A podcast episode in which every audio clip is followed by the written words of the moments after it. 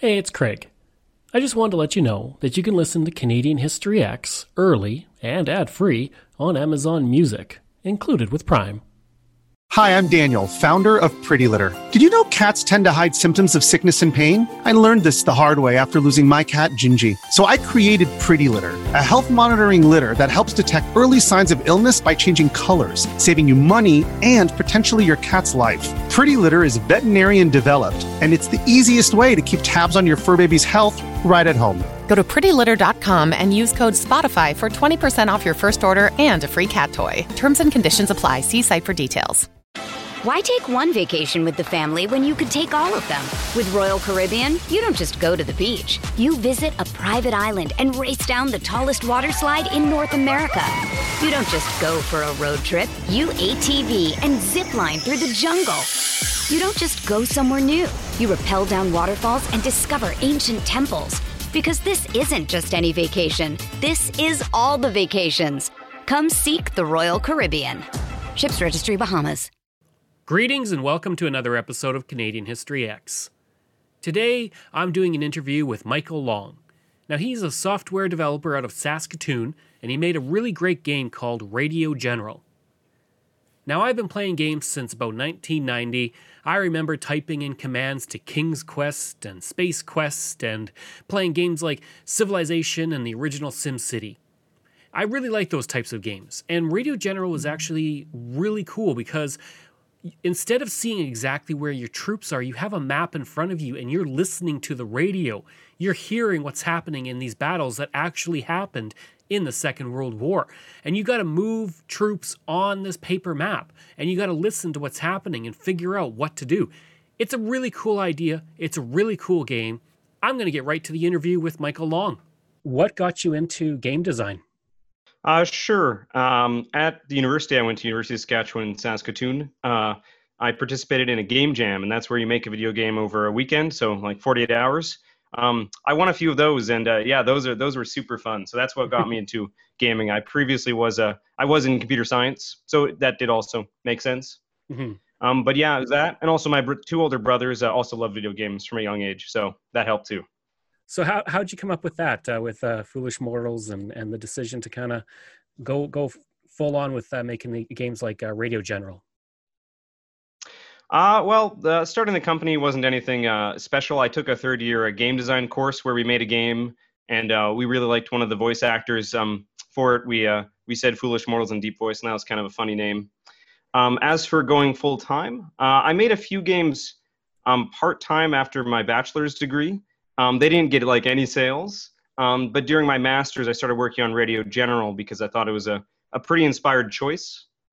Um, so Radio General came about because uh, I've, I've played a lot of war games, and all of them always tout uh, realism as one of the selling points. But whenever I looked at all of them, I say, this isn't realistic at all. This is not how a commander would view any of these battles. you aren't some omniscient eye in the sky floating around, and when you give orders, somehow your guys instantly obey them all without question. They're not robots. Uh, that this just simply uh, never would have happened in real life. Um, mm-hmm. So realism is definitely one part, and another part uh, is the patriotic aspect. Uh, all of World War II games, you, know, you, can always play as the Americans, the Russians, and the British. Um, the Canadians are only ever mentioned as an afterthought in relation to the British. Excuse me. Even though uh, we actually contributed quite a bit um, for our population size, we contributed quite a large amount uh, to the war effort. So I felt uh, our stories definitely weren't uh, being told, especially uh, in Saskatoon and around Saskatchewan. We did send regiments. Um, there are people um, whose grandfathers and uh, other relatives did serve in the war, so uh, it was about time they got some exposure. Yeah, absolutely, and that uh, that was the first thing I really noticed. Like I, have been playing games like Civilization and and such back in the '90s, and uh, Command and Conquer, and you can see where everybody is. You know exactly where your troops are, and so that was a big adjustment with Radio General. Was I, I kept forgetting to like move the the figurines on the map to where they yep. actually were supposed to be. So at first I was kind of confused. I'm like, wait, are they over here? But the radio, they're radioing from here, and then okay, and just at times like there's so much confusion of like they're saying this and then you got other people radioing and it seems like it would be a much more like you said a realistic this is how uh, generals were dealing with it. They were listening to everything and kind of piecing it together um, as it happens so uh, just talk about um, you know how that idea came about to to make it realistic, um, and then the fact that you did focus on Canadian uh, Canadian troops because, like you said, they're very often uh, lumped in. Or in, in games like uh, I think Hearts of Iron, you can play as them, but you can also play as like any other country. There's not really an emphasis on being Canadian unless you really want to play as Canadian. So yeah, just uh, how how uh, the idea to be so real realistic with the game came about. Sure. So again, I've, uh, I've, I've played a lot of war games, and I also love um, real time strategy games like StarCraft or Warcraft. Um, and I'm just a small team. Uh, it's it's basically the game is 70% me, and then a few other contractors for other stuff that I don't do. But um, part uh, a big part of it was actually just um, it was just what can a single how could a single person poss- possibly make a real time strategy game uh, because it has all this art and animations and you know casting spells and stuff. Well, I'm not a, I'm not an artist. I'm a programmer, so I can't do art. So how can I make a game that is as little art as possible? Uh, well, you don't show anything. You hide everything from the player. Just have it be one static, like 3D environment, and only change like the paper map in front of you. Um, so that was just a more of a practical standpoint of I can't do all this art. So let's just what what what if you just hit everything from the player? They can't see anything. So um, that was a large, um, largely practical. Um, as for this historical aspect, I've always I've also had the idea of um, in war games it feels like they should be showing some like there's lots of real photos from the war but often the video games they like make their own images for like the loading or briefing screens. Um, but i did know about um, library and archives canada. I had i had done like a high school project uh, involving them. So there's all thousands of all these photos that are all copyright free all taken by the government and even hundreds of videos um, propaganda like videos taken from the war. So why haven't why why haven't games used these? They're, they're copyright free. Anybody can use them so I thought, well, I can't do art, so let's let's include a bunch of real pictures as, as part of the art for the game and have that explain to the player what's going on. So that definitely made it more of a much more educational, uh, gave it more of an educational bent than pretty much any other war game than I know of. Because uh, we do include a little summary beforehand of where this region is, and then afterwards a brief postcard about what actually happened. Um, and then we try to make the pictures and videos before and after each mission related to that area, though not always, but generally related to where you were fighting. And of course, all the battles were real battles um, for the Canes. We cover um, most of the major ones, except we do end a bit early after the Falaise Gap. Ran out of time. Um, but yeah, so uh, and we actually did. Um, we're pretty excited. We actually did send a bunch of copies to our local uh, high school system. Uh, um, a local history teacher expressed interest. So hopefully, with um, students, uh, we're you know teaching being being taught from home. Uh, maybe they'll get some uh, get some uh, learning experience playing Radio General uh, for a history class about World War II or something. Hopefully that pans out. Absolutely, yeah. With with the like you said, the the historic video and the the you have the newspaper clippings and things like that. It really adds to it uh, rather than just you know generating random headlines after you've done a battle, like in uh, some games, like going way back, like Knights of the Sky or something like that. So that was a really nice touch. Uh, why take one vacation with the family when you could take all of them? With Royal Caribbean, you don't just go to the beach. You visit a private island and race down the tallest water slide in North America. You don't just go for a road trip. You ATV and zip line through the jungle. You don't just go somewhere new. You rappel down waterfalls and discover ancient temples. Because this isn't just any vacation, this is all the vacations. Come seek the Royal Caribbean. Ships Registry Bahamas. Another day is here, and you're ready for it. What to wear? Check. Breakfast, lunch, and dinner? Check. Planning for what's next and how to save for it? That's where Bank of America can help. For your financial to dos, Bank of America has experts ready to help get you closer to your goals. Get started at one of our local financial centers or 24-7 in our mobile banking app. Find a location near you at bankofamerica.com slash talk to us. What would you like the power to do? Mobile banking requires downloading the app and is only available for select devices. Message and data rates may apply. Bank of America and a member FDIC. What were some of the challenges with making the game? Uh, like you said, uh, with maybe the artistic part of it or, or things like that. What, what kind of uh, took the longest or uh, were some of the things you had to overcome? Sure. Uh, the number one challenge is, of course, uh, the speech recognition. so uh, I always I thought that was a super cool feature, uh, and of course I underestimated how hard it would be. Um, but there there actually is a reason why games nowadays don't use it, even though um, we have phones and you know um, Cortana and Siri. We actually talk to the, our phones in our pocket all the time. So why why aren't games using this? I mean, we did have a little bit of voice commands with um, Tom Clancy's EndWar for the Xbox 360, if you know about that. Mm-hmm. Uh, a few, a handful of Kinect game, Xbox Kinect games used like a handful of voice commands. Um, so it felt about time to revisit that and say, well, it's it's been like well, almost like 10 years since uh, EndWar came out. Surely we can do better than that by now. Uh, well, it's it turns out it's a really hard. So we used um, an open source um, speech recognition engine, and we started with that, and we found our performance was just absolutely terrible. It, it, it didn't even get like half the words spoken. So what we did was we, we limited it down to create like a small subset of words that it's looking for, and then further along, um, we had it train on. We had when our testers played the game, we actually record everything they said and then transcribed uh, everything they said and then fed that into um, the engine to try to figure out what it is that they're actually saying. We got a performance working pretty well. If you talk like me, uh, it works almost flawlessly. Um, so if you're like from Canada or like northern U.S., eh, most of the U.S., so North American accent, I guess. If you have a British accent, oh boy, they, they talk differently.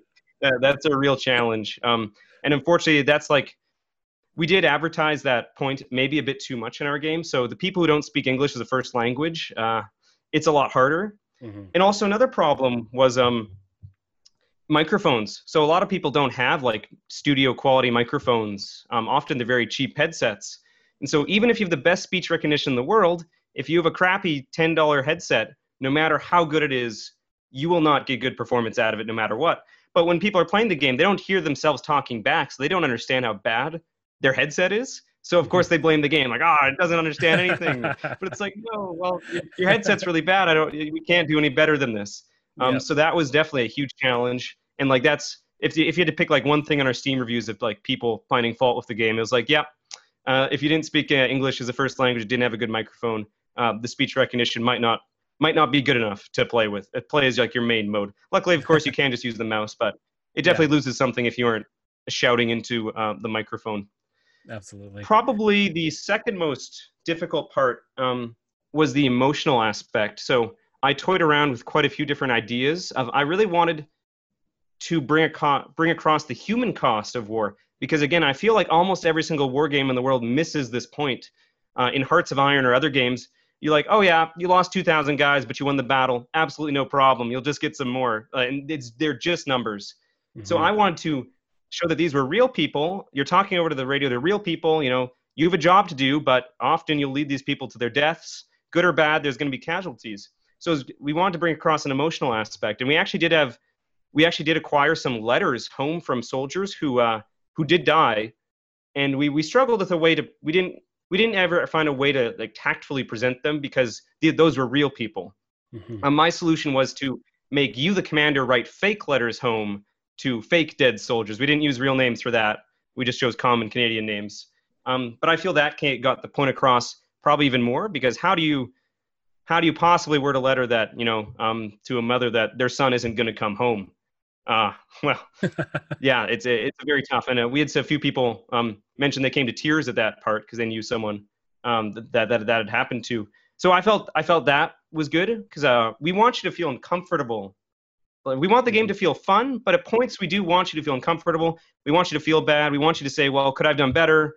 Um, could we have fewer casualties? These are real people who did die. Well, at least not in the game, but yeah. uh, at the end of the game, if you did make it to the end credits, we scroll past every single name of uh, people we say um, of uh, casualties, and that uh, that can take like 10 minutes if you don't want to skip through it. Um, um, and we also want to present the emotional gut punch pretty early. Um, mm-hmm partially because most people don't play like an hour or two. They most people don't play games for more than an hour or two. Often they'll set a game down and just never play it again, just because there's so many games around nowadays. Yeah. So we had to include something early to try to hook people in. You play that tutorial mission, you lose, and then you have to write about, well, look at these people who got killed. Oh, geez. And hopefully that um engage people to play the game uh, longer than they otherwise would.